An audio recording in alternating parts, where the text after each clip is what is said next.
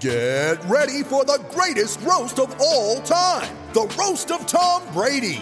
A Netflix live event happening May 5th. Hosted by Kevin Hart. The seven-time world champion gets his cleats held to the fire by famous friends and frenemies on an unforgettable night where everything is fair game. Tune in on May 5th at 5 p.m. Pacific time for The Roast of Tom Brady. Live only on Netflix. It's only a kick, a jump, a block, it's only a serve, it's only a tackle, a run, it's only for the fans. After all, it's only pressure. You got this. Adidas.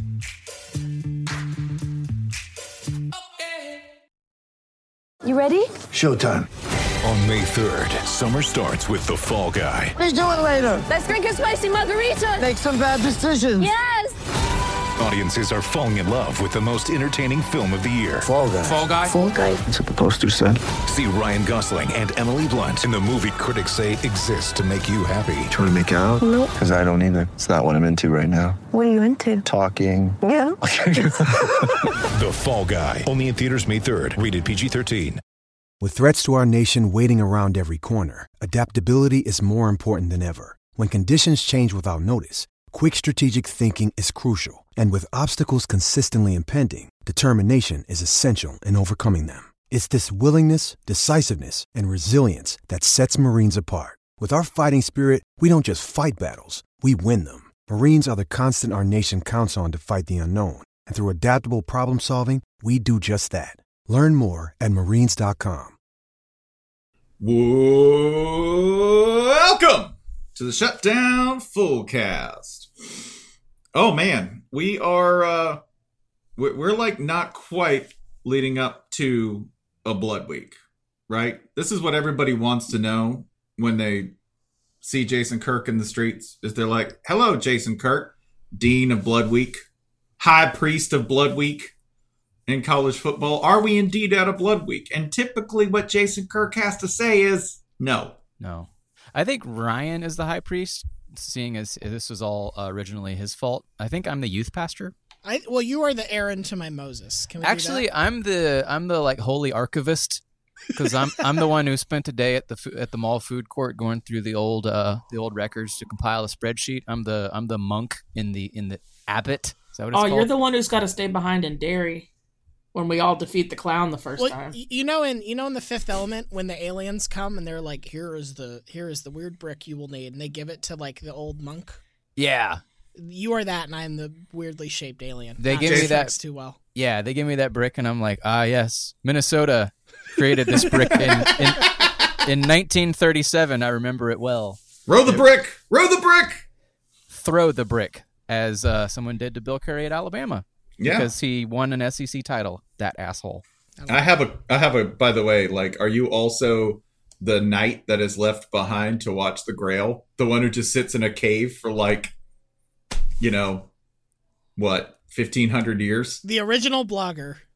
Yeah. I mean, if it's Spencer, you're the closest to 1,500 years old. This has to. I am. Yeah, that would be. It would be. I would spend that long in a cave waiting for someone to just give me the go. Right? You know what's shocking about that scene? That dude is still wearing all his clothes. Like, yeah. If you were just guarding the Grail, which has been remained untouched for centuries, you'd take your pants off, right? Anyway, this is BannerSociety.com. Yes. Which we kept forgetting to mention. Now seems like a good time to bring that up. It's the Shutdown Fullcast, the only college football podcast on the internet's only college football podcast. Yeah, there might be some offline ones. Yeah, there might be some Internet of Things college football podcasts. And frankly, when those come for you and your family, we're gonna laugh. Yeah, those of you out there, if you listen to a Usenet or an ARPNet college football podcast, or on the other end of the spectrum, if your smart fridge has opinions about Notre Dame, and it does, move. Also, if it's a Notre Dame fan, your fridge is watching you because it's a cop. Cop fridge! There's a reason they only come in black and white. Damn. Whoop! Now we're never going to get that SMEG partnership. So, wow, that's not where I thought that was going. You're welcome. Thanks. Yeah. Oh, that was a good turn. Now I'm experiencing different kinds of nausea. Hey, everyone's having a good time here on the Shutdown Fullcast. I keep waiting for us to hand out the podcast as a mixtape, right? Yeah. Podcast mixtape. It's a mixtape. Oh, we should send Alex and Richard to Baton Rouge with mixtapes. Hey, welcome to our production meeting. We have literally posted a transcribed version before.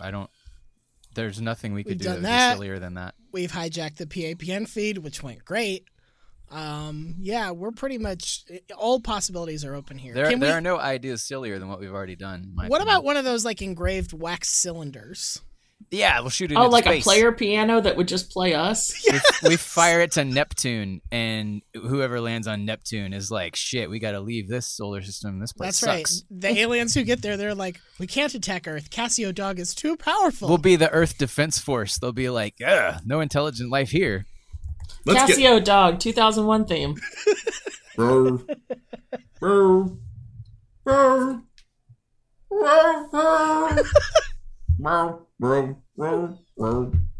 I would probably play that on the bongos, right? The bongo pads. Before we get into our material in earnest, we do have, and there is material, I promise.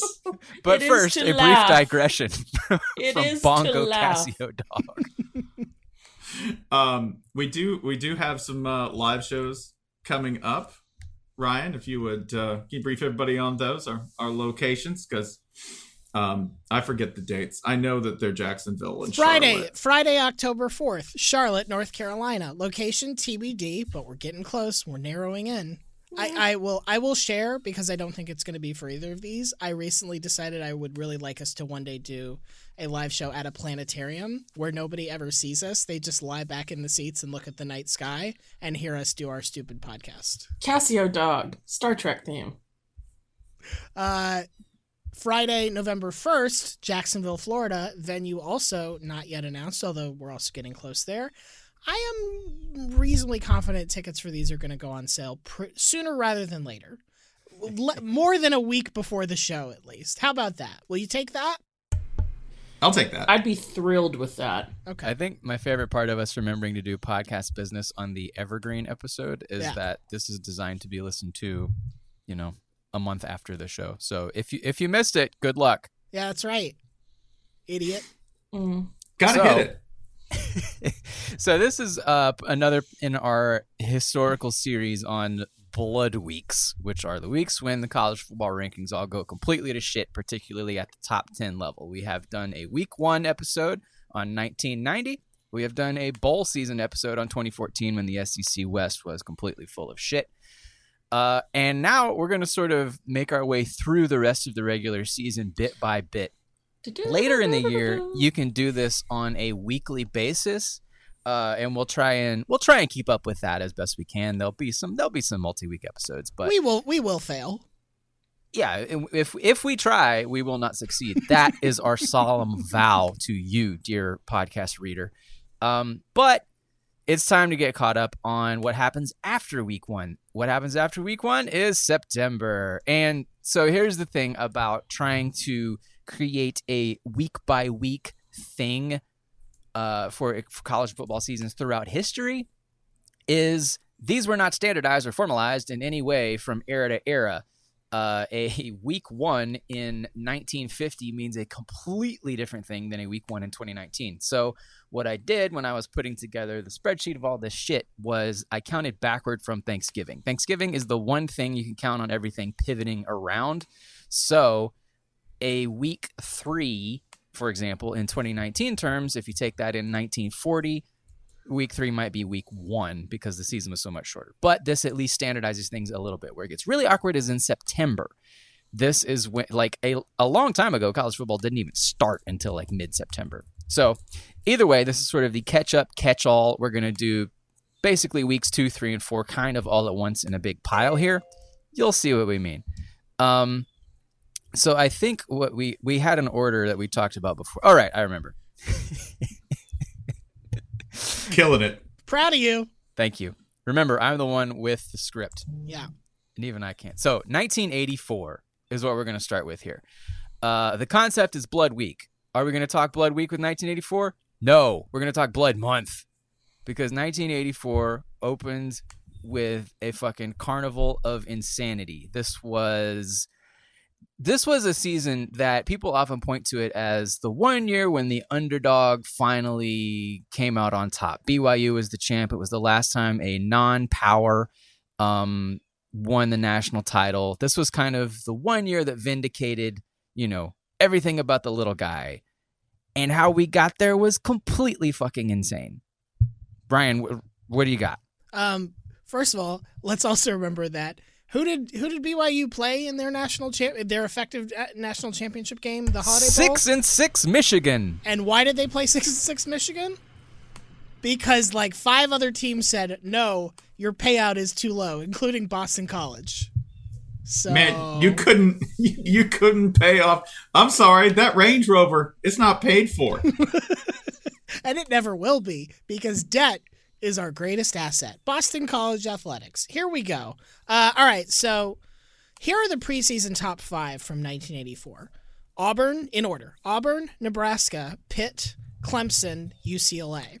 Here are how many losses each of those teams had by the first October poll. Auburn, 2 losses. Nebraska, 1 loss. Pitt, 4 losses. Yeah. Clemson, 2 losses, UCLA, 1. None of the top 5 escaped September with their record intact.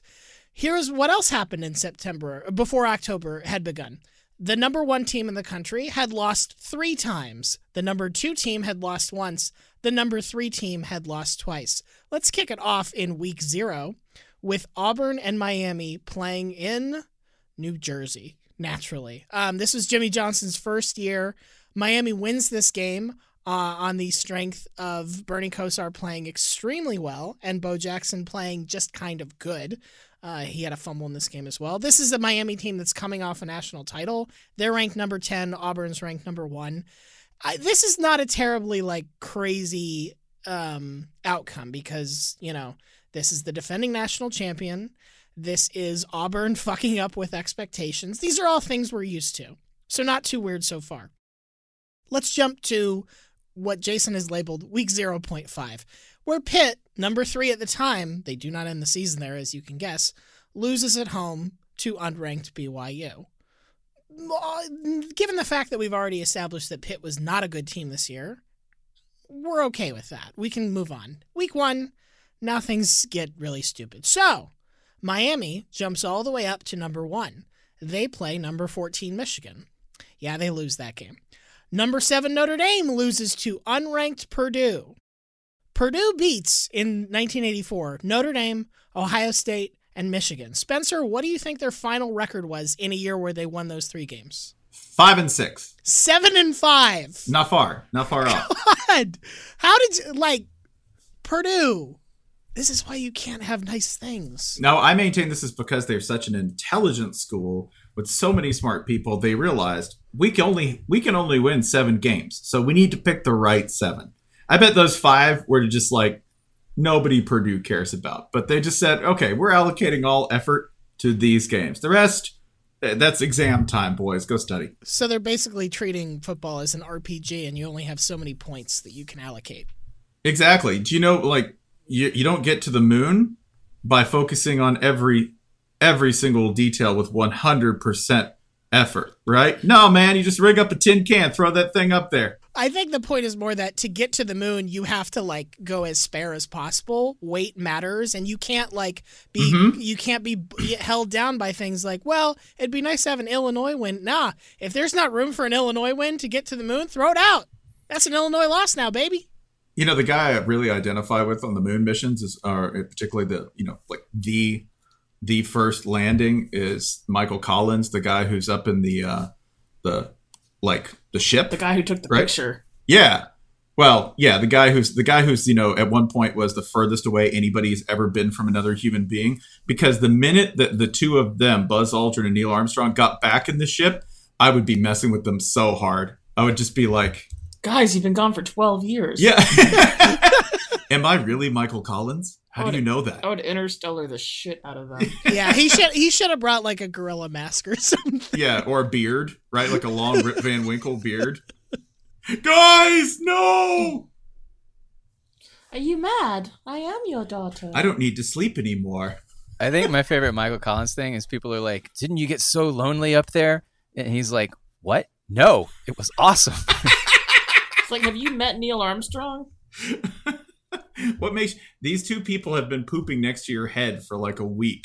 Yeah, you're thrilled to get some alone time. Like Buzz Aldrin is like space Jim Carrey, and Neil Armstrong doesn't speak. It was great. It's like, what? Y'all are back? Oh God. Mm-hmm. Also in week 1, number 9 Alabama loses at home, or, well, sort of at home at Legion Field. To number just 8, like going to space, this never happened. To number 8 to number 18 Boston College. Bama blew a 17-point lead in the third quarter of this game. 17 points? Yep. I full cat thinks that shit. I'm sure that went over really well with the fans back home. Don't worry, it's going to get worse for Bama. Oh, really? Oh, yeah, great. God. Number 12 Arizona State loses at home to unranked Oklahoma State 45-3. At home? Is that bad? Yeah, at home. Now, to be fair, so Arizona State was ranked 12th, but this was a year after they went 6-4-1. So, like, I don't know. I don't understand anything. Week 2, number 3 Michigan, coasting after you may recall just beating the number 1 team in the country, Miami, at home against Washington. They lose 22-11 in a game that isn't as close as it sounds and is so they play so poorly on the offensive line that Bo Schembechler says if it gets any worse, he's going to go out and play left tackle. Ah, they're old Bo Schembo. Number 5, Iowa loses at home to number 12, Penn State. It's the only road game Penn State won all year, and it is like every other Penn State-Iowa ending you've ever seen. It comes down to late in the game. Iowa has a 4th and 1 on the Penn State 29. They're down 3. There's 2 minutes left. They don't convert. This is also a reminder that independent Penn State was way more interesting than Big Ten member Penn State. Here's some of who they played this season. Iowa, Texas, Alabama, West Virginia, Boston College, Notre Dame, and Pitt.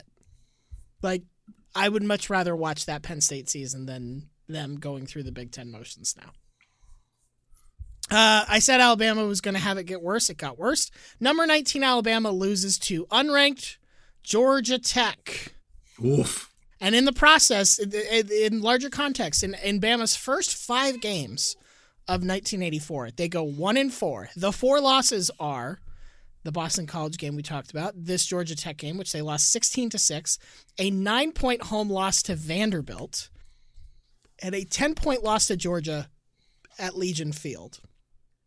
This wound up being Bama's first losing season since 1957 and ended a 25-year bowl streak for the Tide. I cannot imagine a coach now who would survive a 1-4 start at Alabama. I don't know about 1-3, man. Like, maybe if it was Nick Saban and Nick was like, I'm going through some stuff, y'all. I'm just not feeling it. They'd be like, you earned that. That's fine. Wait, is this how Alabama finally comes to, like, recognize that mental health treatment, that there's no stigma attached to mental health? No. Can you imagine how fast we could get that entire population to swerve like a school of tuna if Nick was like, cognitive behavioral therapy has really helped me through a lot of things. And they're like, hell yeah, Nick, get your feelings out. Yeah, let's cry.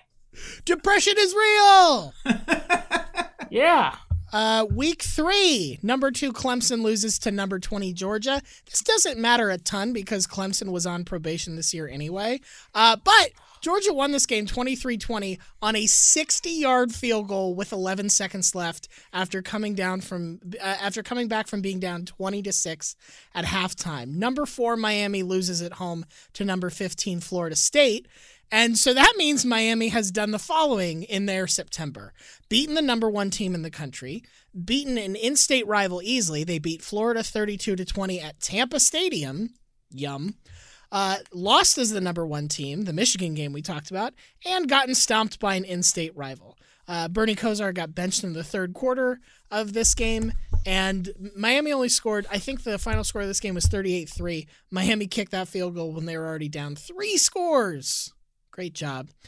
Number 18, West Virginia loses at home to unranked Maryland, a team that has lost at home to this. Maryland at this point has lost at home to Syracuse and Vanderbilt, and then they go on the road to Morgantown and give West Virginia its first L of the year.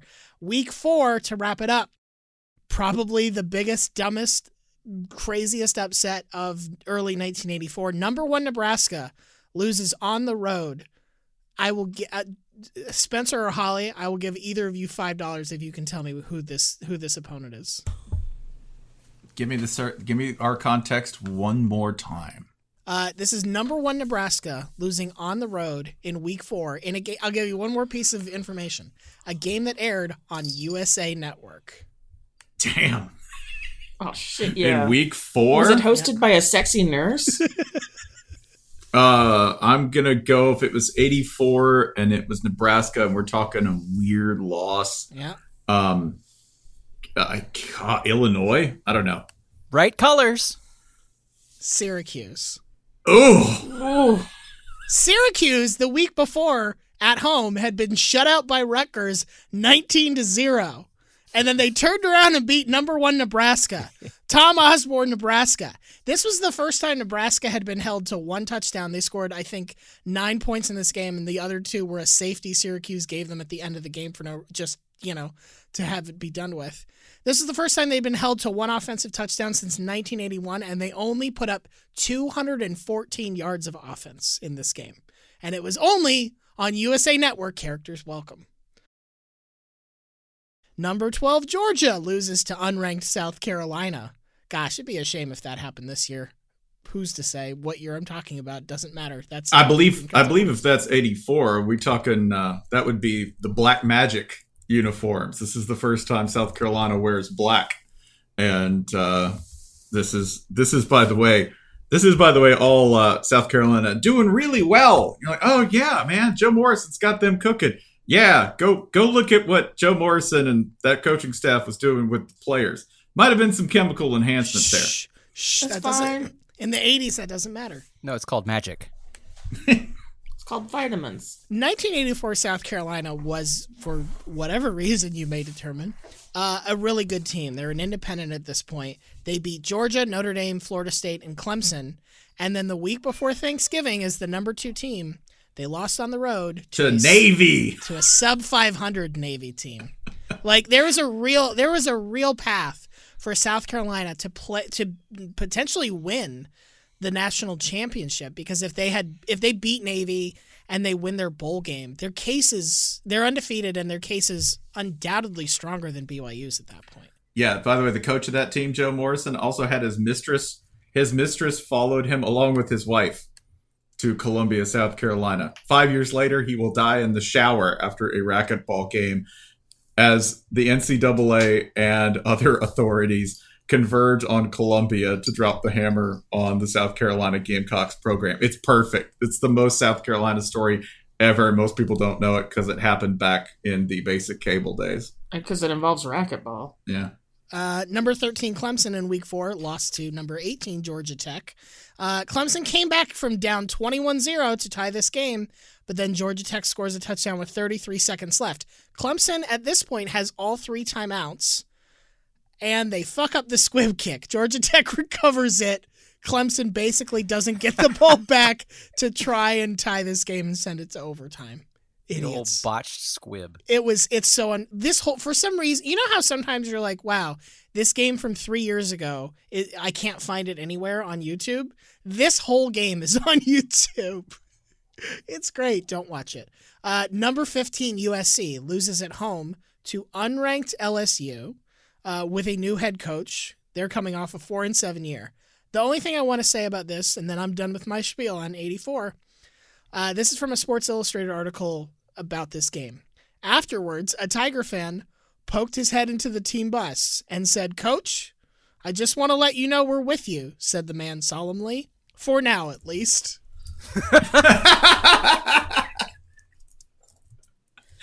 Yeah, I mean, 84 is fucking wild. 84 was just like, a total mess of a year. That's so to me, 84 is in one way an example of how we would like to see the non-power, the mid-major, the group of five, whatever you want to call them, those teams. We'd like to see them get actual shots and actual consideration when they go undefeated. At the same time, this BYU team was not anything that anyone could consider especially elite. I think in the playoff era, this is a team that you would love to see them get the 4 seed. Right. You know, like a 2017 UCF, you would like to see that team get a shot as a 4 seed. As a 1 seed, no. But because of the way the media polls work, especially back in the 80s, is if you get one good win, you now have a floor. You will only climb as you continue to win. So BYU beats that shitty number 3 Pitt, and they're locked in with a floor of number 13, and then they move up as other teams lose. By the end of the year, they're the only team with a 0 in the loss column, so shit, I don't know. I guess they're the champ. Whereas if you put them in a playoff, they would be an underdog to, like, Nebraska. If they beat Nebraska or Oklahoma, then they're going to be an underdog. Yeah, Washington is your most likely national champ. Yep. If Florida isn't on a bowl ban, Florida is your most likely national champ. So now we have a situation where if we'd had a playoff, we have, instead of a first-time champ and a non-power for the first time and, you know, maybe until the end of time, we have a team that was going to win another title within the next decade anyway. And suddenly, even 1984, even the year that started with all this mayhem and chaos and all, it's as chalky as everything else around it. Now, here's why it was good that it worked out this way, because they play Michigan in the Holiday Bowl, as you said, a 500 Michigan team. And going into that, Bo Schembechler is basically like saying a lot of these things out loud, like, I don't think BYU is that good. I think, like, we've faced tougher defenses, tougher passing attacks, whatever. They blow a lead in the fourth. Michigan blows a lead in the fourth quarter of this game. BYU wins, holds on to number 1. And afterwards, Bo Schembechler says, Brigham Young should be outlawed. Absolutely outlawed. Why? Because they hold too much. That's basically his complaint and his basis for outlawing either a religious figure or a football team or a university or all three. Hard to say. Bo Schembechler was the crankiest man in the world, and I love it. Yeah, didn't they have a whole actual war about whether to outlaw Brigham Young, like 200 years ago or whatever? This has already been covered, Bo. I don't know, but if it took winning a battle in Pasadena, Schembechler wasn't doing it. Oh. Yeah. Not awesome in Southern California. We'll fight you in the Rose Bowl, Bo Schembechler. No! We'll fight you on the West Coast. Shit. Outfoxed again. So that's 84. I ran through it quickly because there's just a lot there, and I don't want to take any more time from my wonderful colleagues. No, we're fine. We're on course here. With 84, the thing is, like, we didn't have a playoff, therefore we had a wacky ending, therefore the whole season is viewed as good and beautiful. Whereas if we'd had a playoff, it would have funneled everything toward one of the actual good teams, and we would say, oh, how boring, a big power won it, which is kind of the situation we're in right now in real life, where the playoff funnels everything towards the same two teams. Even if they happen to drop a game, you know, they get a second life, a second wind. If we go back to the 1970s, then we see an actual extreme of what actual chalky football looks like. Like, anyone who looks right now and sees Clemson, Bama, this is ahistorical, this is unique, this is weird. No, not even close. Go back to the 1970s for an extreme. If you apply a playoff to the 1970s, every single fucking year is Alabama, Notre Dame, USC, Ohio State, Oklahoma. Over and over and over. Texas and Michigan would be your curveball teams. So the fun of going back and looking at this shit is, like, getting to look at it with and without that playoff lens that we have right now, because it really skews and filters things in fascinating ways. In the 70s, on the subject of blood weeks, we're not just chalky on that year-to-year basis where it's the same fucking powers every single season. They also had, you know, after going back through every year looking for blood weeks, every decade looking for blood weeks, the 70s are just light on them. It barely ever happened, except for one year when we had two in a row which was 1974. Yeah. In 1974, when you get into September, as the season lurches to a start, 1 week at a time, we kind of had to break up the games when you look at them, because there's a there's your week two, which is really week two in quotes, and week three, which is week three in quotes, because they don't exactly match up the way you want it to. But there is a ton of turnover, and I'm not just talking for like upsets where one team is beating another team. I mean, one where one team beats another team and then immediately drops the ball the next week, right? Where you go, haha, now they've beaten that team, they're going to lose. No. That happened. Looking at you, Wisconsin. We should just start with them, because number 4 Nebraska rolls into Camp Randall to play Wisconsin, a team that they should annihilate with a powerful rushing attack. And they do get like around 260 yards rushing. And they lead for all but 3 minutes and 29 seconds of the game. Unfortunately for Nebraska, the last 3 minutes and 29 seconds are the part that they decided to give up the lead on, because what's a classic Badger win? That's right. One that's decided by powerful long-range passing. There's a 79-yard TD with 3 minutes and 29 seconds against the Black Shirts. And they win 21-20. Because this is 1974, a little harder to find facts about this than it might be for 84-08. That still didn't keep me from finding out that the name of Wisconsin's running back at the time was Larry Canada. Larry Canada. Like, what do we think of when we think of terrifying? Yeah, what are you doing? I'm bringing okay canned beer and socialized health care to your goal line. This is like the character who got cut from Mike Tyson's Punch Out. Yeah, what does he do? He's very polite. It's exceedingly polite. Didn't even score the winning touchdown. He left that to a wide receiver. Wait a guy. Nebraska, by the way, in this game, 47 yards passing. Not that that's a surprise. I'd just like to remind you what it was like to be punched in the face by a classic Tom Osborne offense for 4 quarters. So number 4 Nebraska drops in week two, instantly drops a game. That leaves, a dependable program that never disappoints, like LSU. They're playing in Baton Rouge against Texas A&M. And they lose this one 21-14. Remember, this was a bitter rivalry before we woke it back up. Stop doing that. Yeah, don't. Yeah, you should have let this sleep with the ancients. Instead, you moved the stone off the sarcophagus and let this mummy free. Why'd you do that? Now it's got anxiety. Hey, cool idol. Is it okay if I take it home?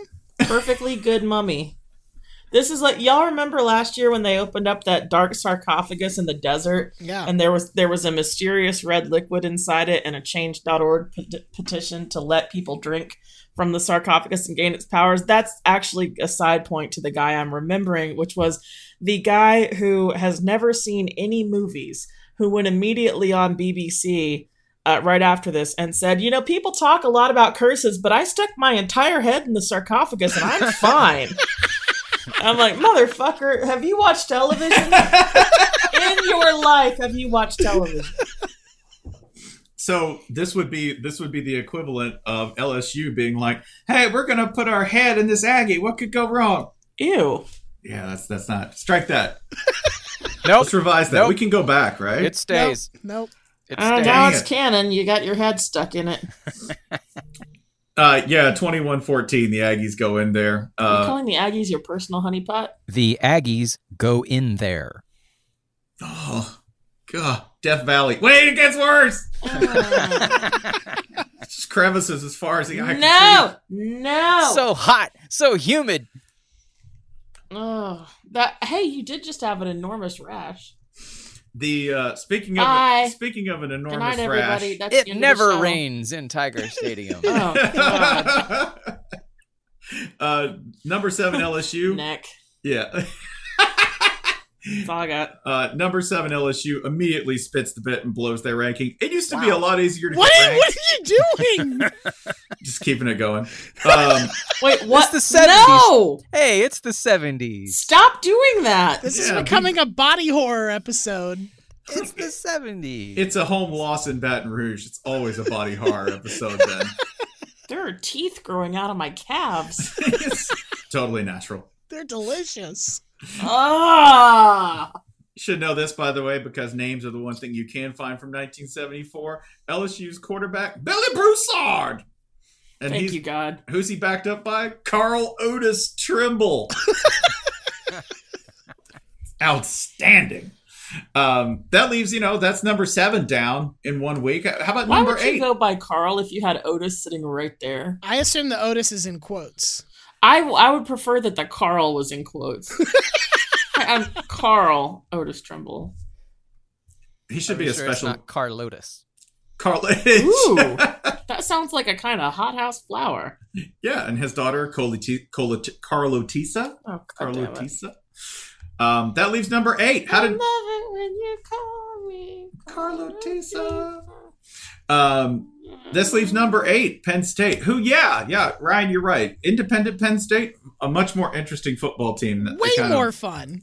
Yeah, they should really go back to that because they ended up having these fascinating schedules, like where they played an unranked Navy team and they played them at home. Right? Comfy, easy win. Nope. Monsoon swept through. There are conflicting reports about the total number of fumbles in this game. Nice. Penn State definitely lost 2 of them. There are reports that they fumbled up to 9 times. What do you mean up to 9? Okay. Based on some eyewitness reports and articles and a couple of forum discussions, because that's what I had to do for some of these games was rely on people I think they fumbled 9 times.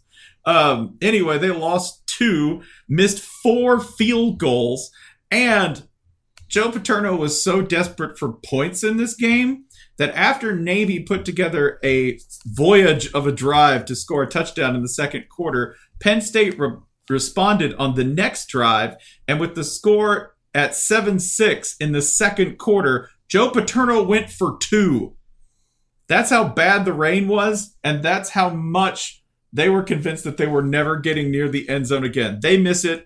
Missing the 2-point conversion ends a 21-game Penn State win streak.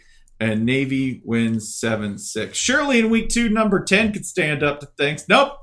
Frank Broyles' Arkansas team at home facing an unranked Oklahoma State. Yeah, they get blasted 26-7 by the Cowboys. Arkansas also loses to Baylor that year. If you're wondering, oh, man, that must be one of the 2 times in the history of Baylor football that they were good. That's correct. Grant Taft is... there, and they go 8-4 that year. The Cowboys, by the way, and like I said, I think it was easier to get ranked back in the 70s. The Cowboys go from unranked to 12. Hell yeah! You know what they immediately do with that 12 ranking? Boom! Shoot themselves in the foot by losing to that Baylor team, 31-14. Isn't that shit so much better than now where you start with the preseason rankings and it's like, oh, you lost by 12 week 1. And it's like, ooh, we're going to have to drop you 4 spots for that. Sorry. Yeah, you were saying it was the 70s, by the way? Like in the 70s, 3-0 Cal that's beaten Washington is the number 4 team in the nation. And that's insane and great. We should do that. Same week. We're not even out of that week yet. Week quote 2, unquote.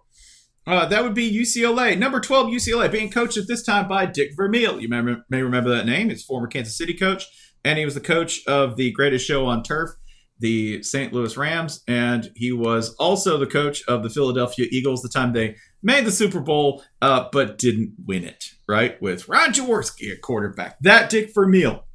He's coaching UCLA at the time, and this game has the best quote that I found in any of this research, any of it. There's a couple of good quotes. This one has the best one. This is a terrible Iowa team. Awful. Like, they are as bad and unwatchable as we joke about Iowa being good and unwatchable now. Wait, is this the quote? No. Okay. There's better. I was like, God damn, this is spicy shit. I'm going to get there. Dick Vermeil had to say. Yeah. Iowa, by the way, going into this game in Kinnick, they had lost 12 in a row. Outstanding. Yeah. All right. UCLA fumbles 6 times in this game. They lose 3 of them. All right. And Iowa wins 21-10. Fans tear down the goalposts. And in the locker room post-game, in the pink locker room, it's not pink at the time. Hayden Fry painted it in the 80s. But, you know, Indulge me with the fictional licensing. Haha, like a cervix. Uh-huh. Think like a cervix from which you emerge into the world naked and screaming. Speaking of naked and screaming, Dick Vermeil postgame. He gets his team together, and I guess as a real motivator of men, Dick Vermeil says, "Gentlemen, you've just lost to the worst team in America." Shit, yeah. And Dick Vermeil was like, I think, like, kind of thought as a fairly nice guy, right? No. Philly, he was. Am I thinking of like later? Oh, you're thinking Dick Vermeil. Dick Vermeil. Okay. No, Dick Vermeil is the guy who made the 2-point conversion chart that everyone uses because he didn't want any piece of the game to be left up to chance. He was a taskmaster. He was a robot. So this totally makes sense for like young Dick Vermeil, who later became the kindly grandfather that you remember from Kansas City, right? Yeah. And from St. Louis. No, this man is driven, cold, and ruthless. And so Dick Vermeil is basically like, "Oh, Grandpa, he's such a nice man." It's like, yep, he made all his money denying insurance claims in the 50s. He'll give you a Werther's. So surely in the same week, number 14, playing a pitiful, unranked Florida team, just switching to running the wishbone. Shirley, Maryland, they lose to an unranked Florida team. Where is this game? This game is in Florida, so there is that. It's a 17-10 victory for the Florida Gators. They are running the wishbone under future University of Tennessee athletic director and then Gators coach Doug Dickey. So 14 drops a game here.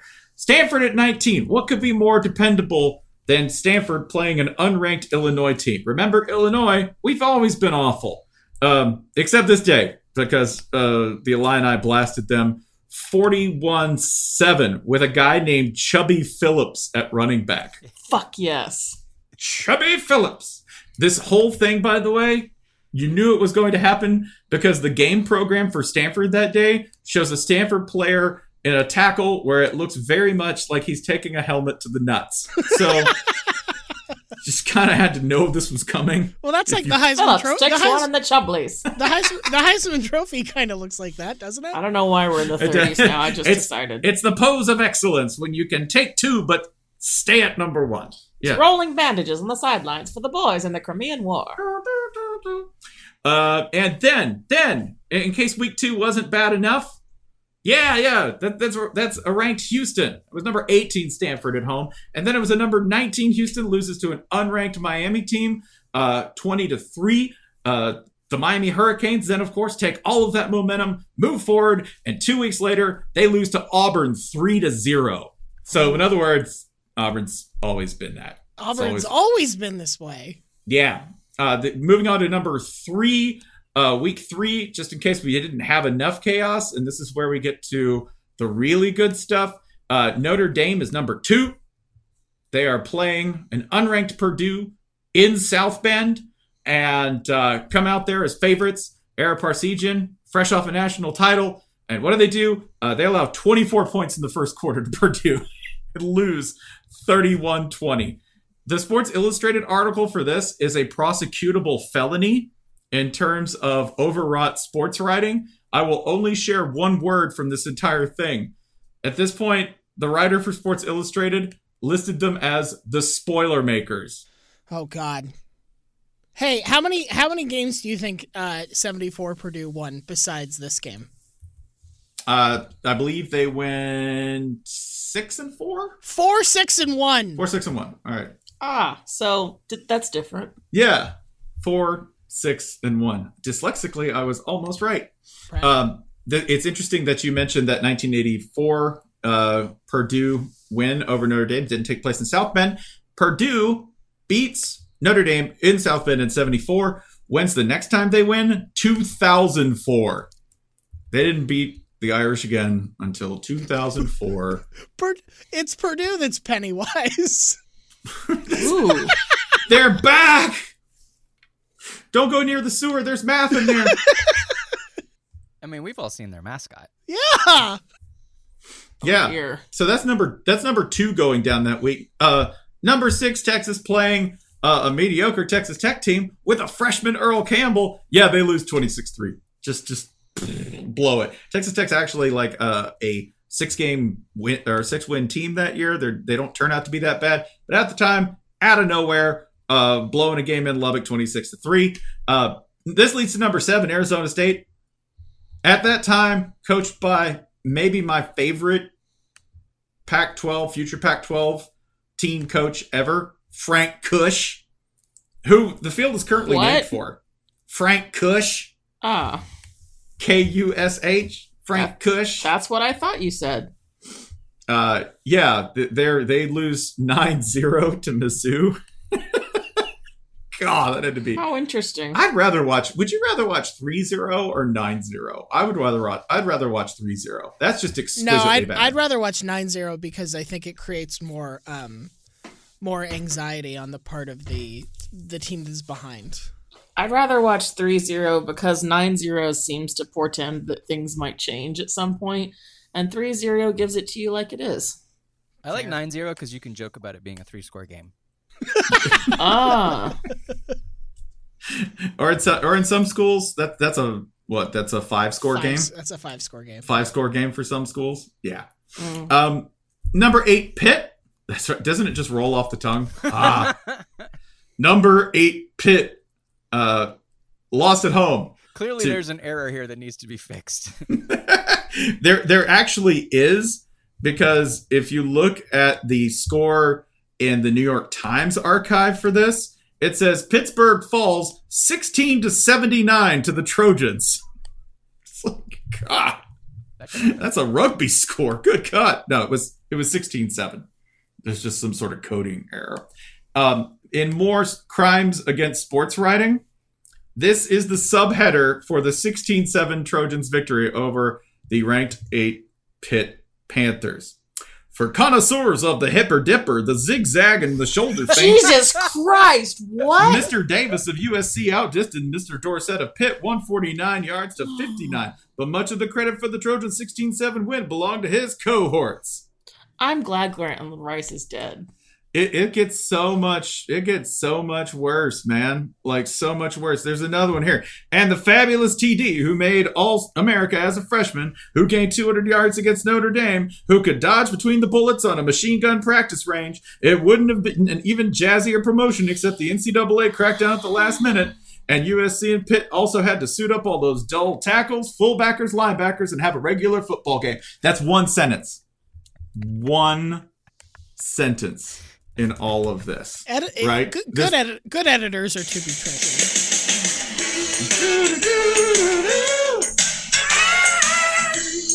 Yeah, you can turn up. This was, by the way,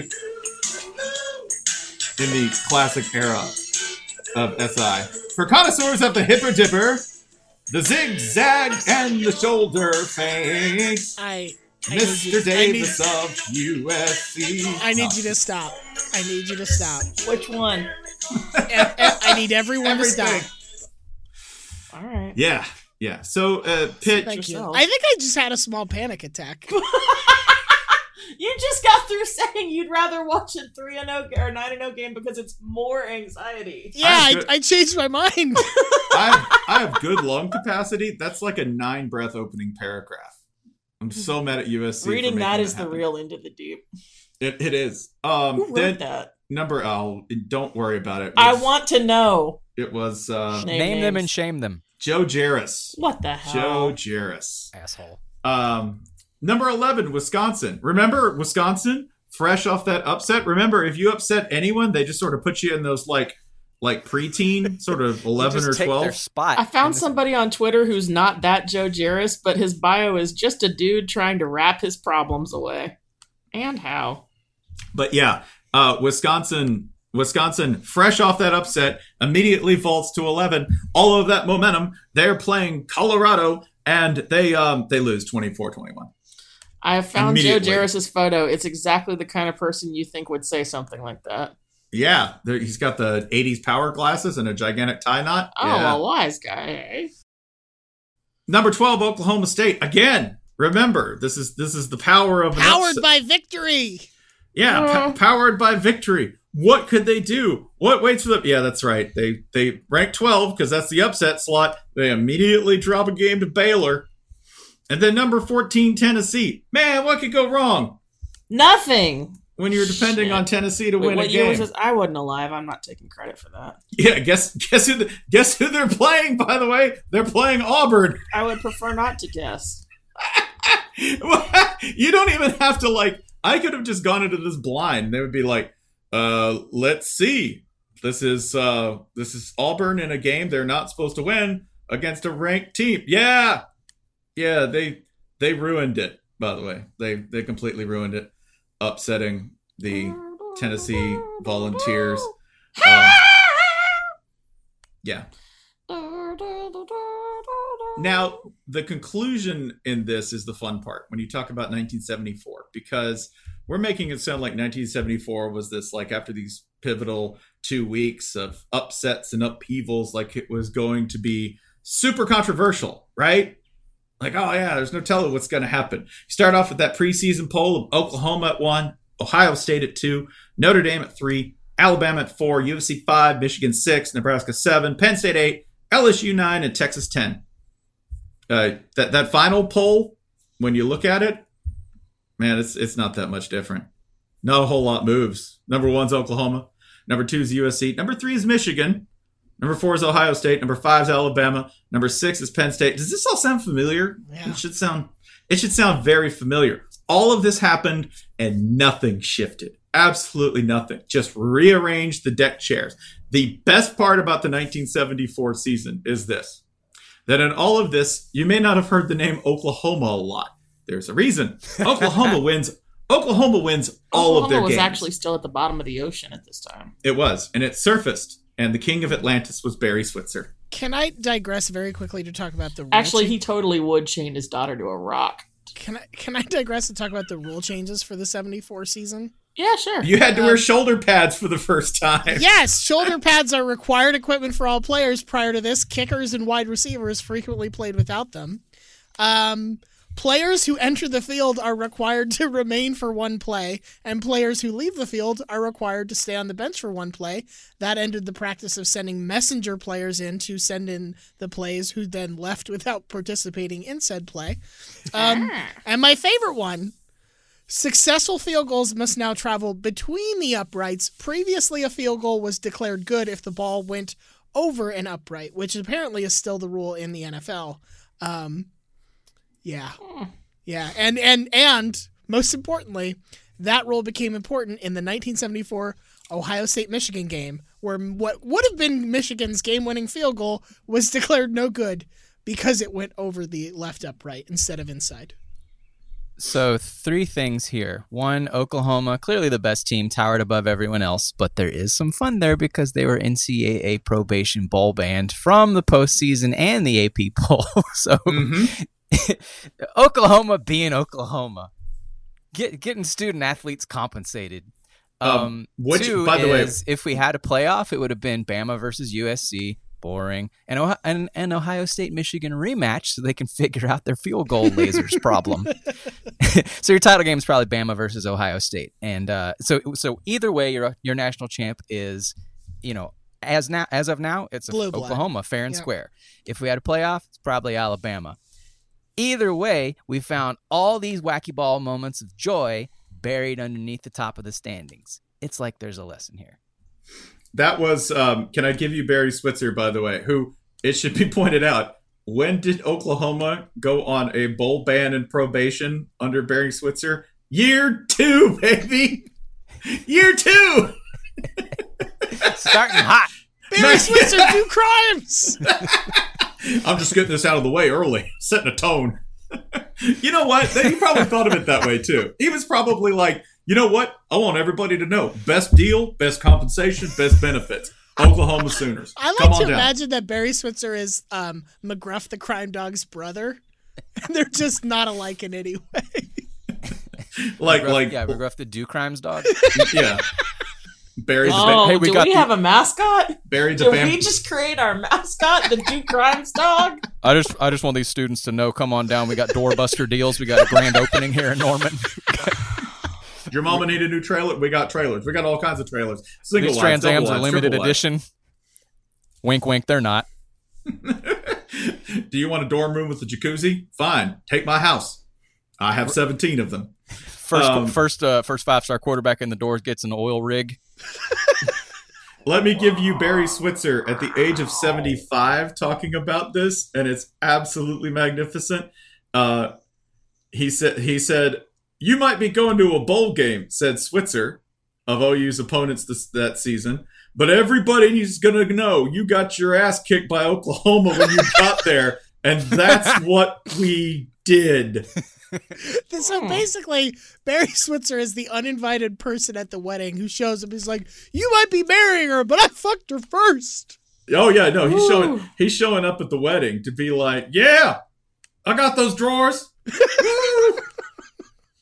Yeah, that was it. This was a team that knew they were never going. Like, Bedlam was the last game they played, and they still got the UPI number one.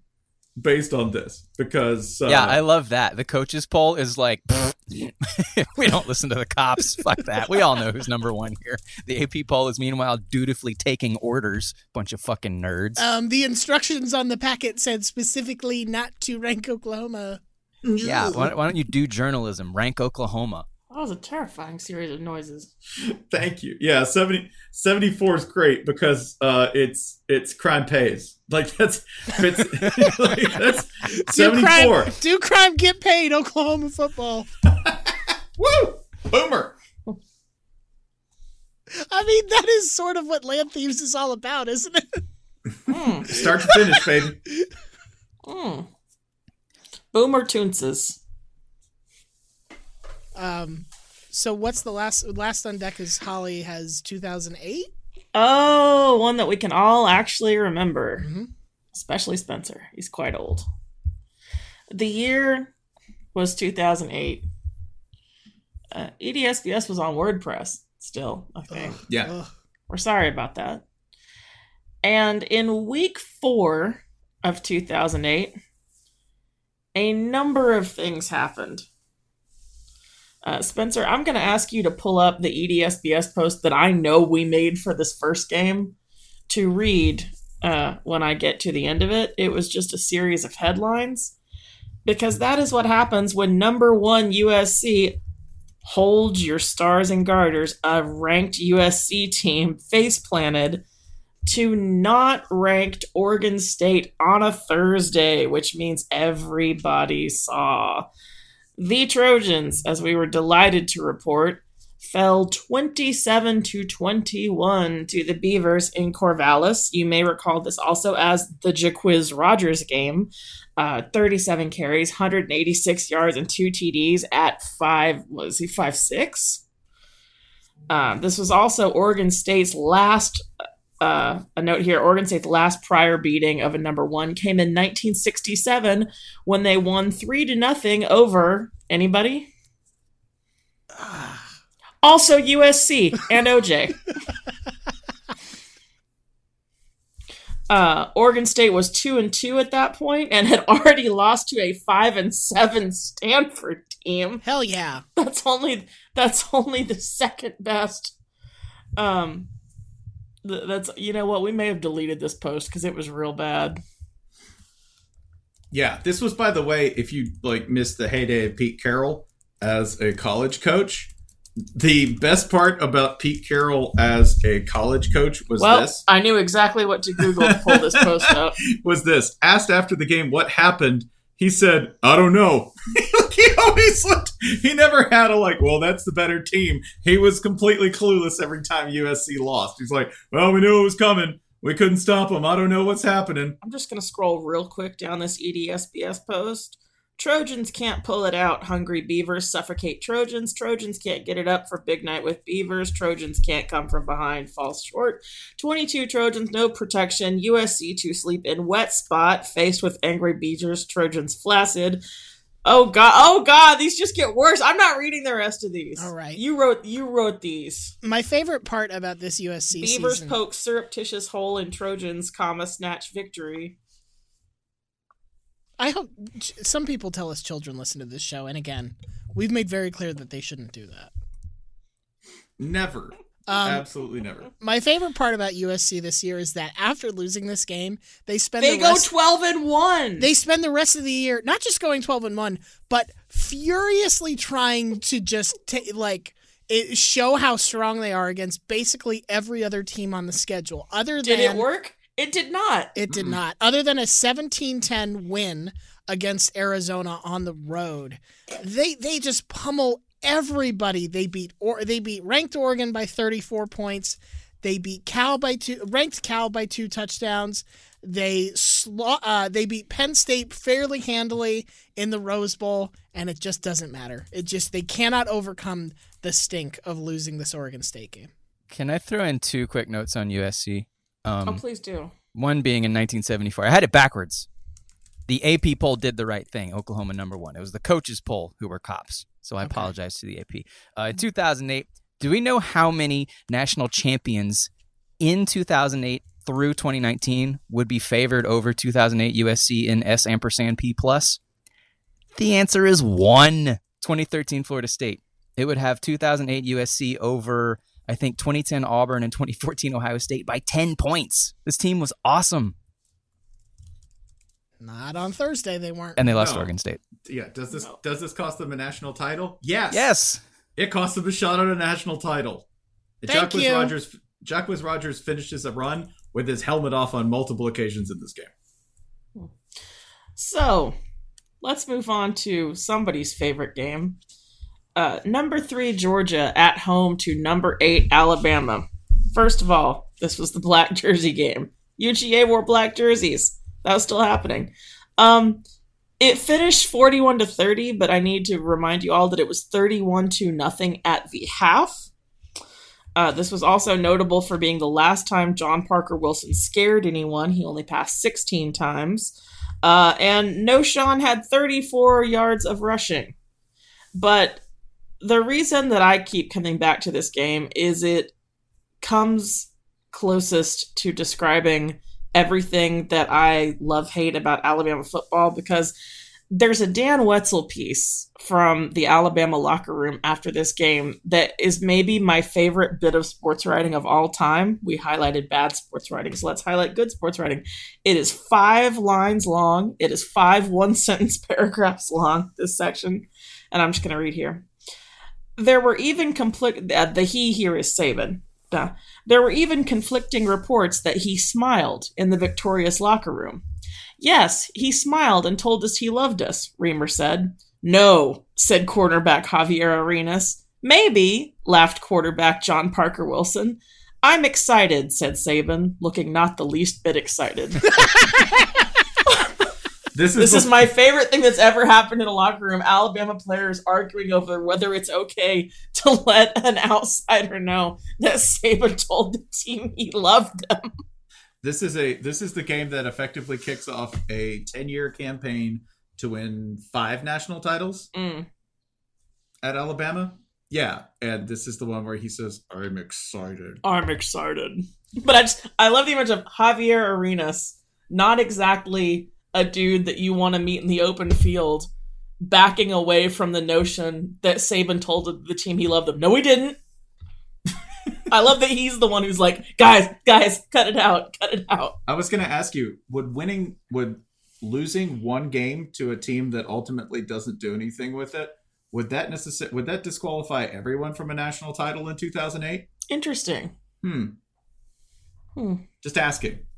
Moving on, number 4, Florida lost at home to unranked Ole Miss. Spencer, do you remember anything in particular about this game in regards to a bet that we might have made? No, don't remember a thing. You don't remember a special uniform that Florida wore for this game? No, not a thing. Okay, then I guess we won't talk about it. No. Ole Miss had 10 first downs. Florida had 24. The final was 31-30 on a missed extra point. Florida had 3 turnovers. Tim Tebow, a tight end of some renown, fumbled away a possession, missed 2 wide-open receivers on the last drive. That's out of character for him.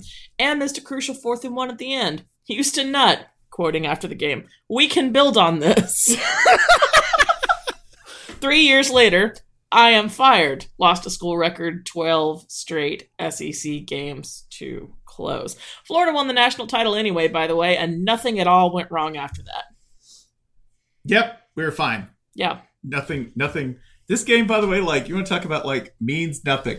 Didn't stop Florida from winning a national title. Didn't stop Florida from becoming a completely dysfunctional, like... Is arguably a bigger part of Florida lore than Ole Miss lore because of the damn speech. Mm-hmm. Oh, was there a speech? Oh, yes. Yes. Oh, God. No, let's go on to the next game. I don't want to talk about the speech. I know. I would rather talk about the jerseys that Florida wore for this game.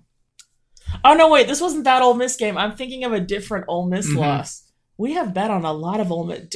Let's never bet on Florida. Wait, is this my superpower? Is my superpower just knowing when Ole Miss is going to beat Florida? Because that's all I ever predict. My superpower is not seeing it coming.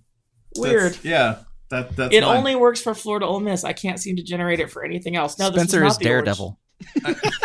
This is not the orange jersey game. Daredevil in shorts. No. All right, anyway.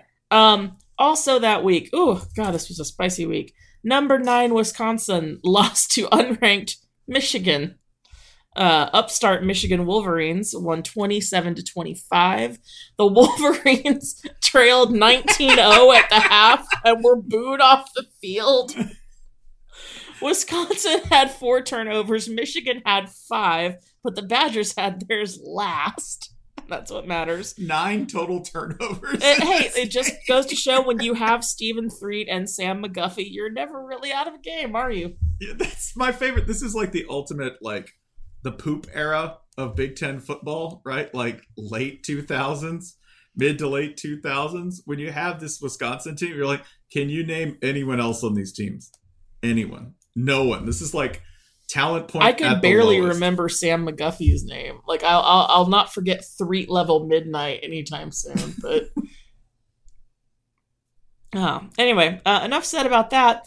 The game that we all want to talk about is number 16 Wake Forest falling out to unranked Navy. What hath God wrought? I'm only mentioning this game because Navy won 24-17, but I'm only mentioning this game because Riley Skinner threw as many interceptions in this game as Navy threw passes. Anybody want to guess how many that was? 4.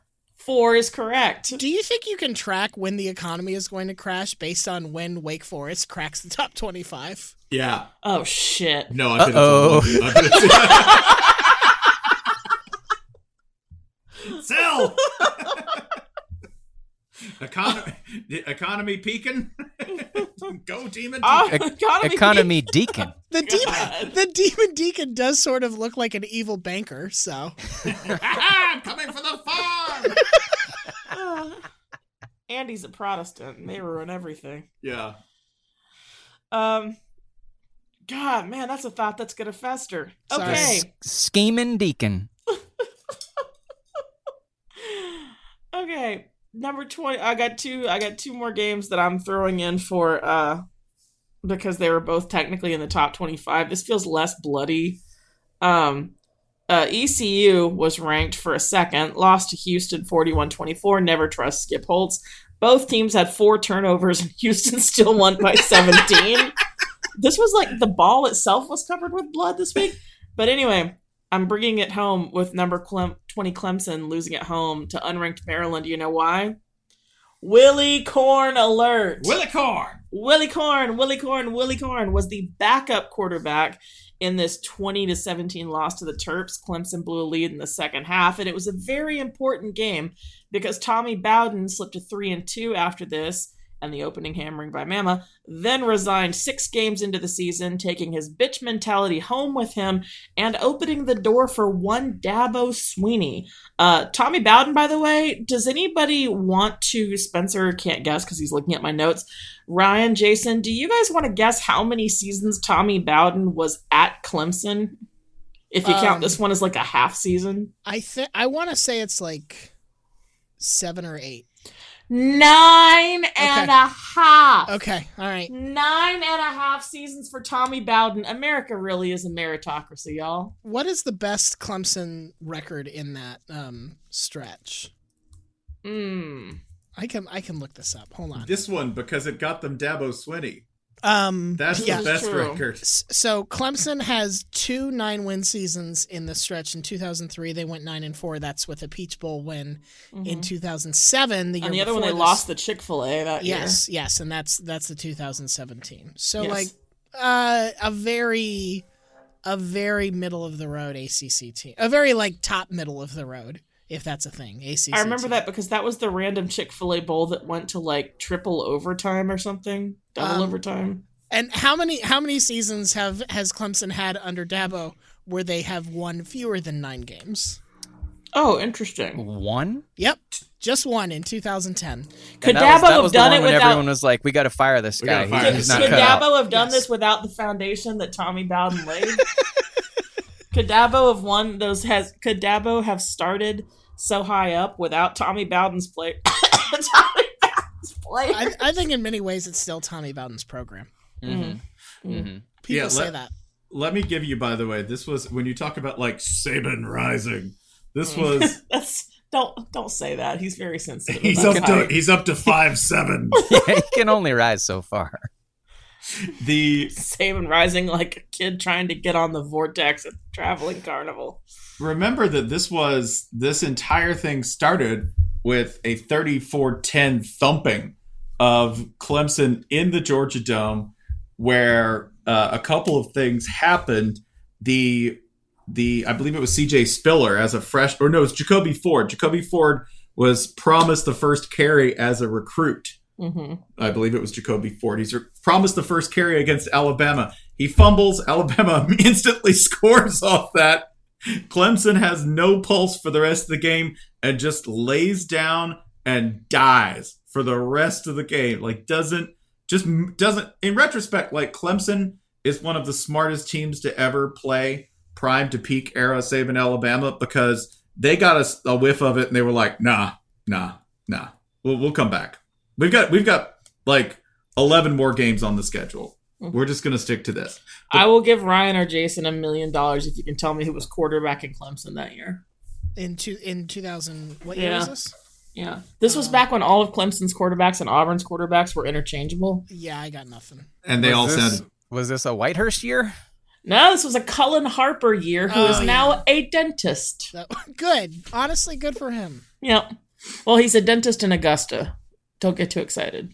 Jason, is it fair to say that this is a good example of a chaos week that did not actually that should have potentially impacted things, but didn't, mostly because? Oh wait, I'm sorry. One more stat. The reason I brought up Cullen Harper is because his backward scrambling for 28 yards in that Bama game left Clemson with 14 carries for 0 yards on the ground in that game. They were playing as a scramble, but Cullen Harper got him back to par. Anyway, please continue. I mean, I think this was a deeply consequential Blood Week because, I mean, USC would probably be favored over Florida or Oklahoma in the title game without this. Mm-hmm. Georgia would not have deep, complex emotions about what color jersey it wears to this day. They might have switched jersey colors by now. No, there's that one cocktail party, though. I think it's mostly that. I feel like that would have stuck in their craws a little bit more. You look at the final AP rankings, which are Florida 1, USC 3, two teams that both lost this week. Who's stuck in the middle between them? Utah, who finished the season undefeated. What conference were they in? The other pack. Pre-power. Ah, interesting. Utah was plugging in the power. Listen, y'all. The Mountain West is a very good conference this year, so it's fine. Y'all were bringing this up, and I completely forgot until this second that players were clamoring in the preseason to bring out Georgia's black jerseys for Notre Dame. Wouldn't this be a fine weekend if we spoke that into being on this here Thursday podcast?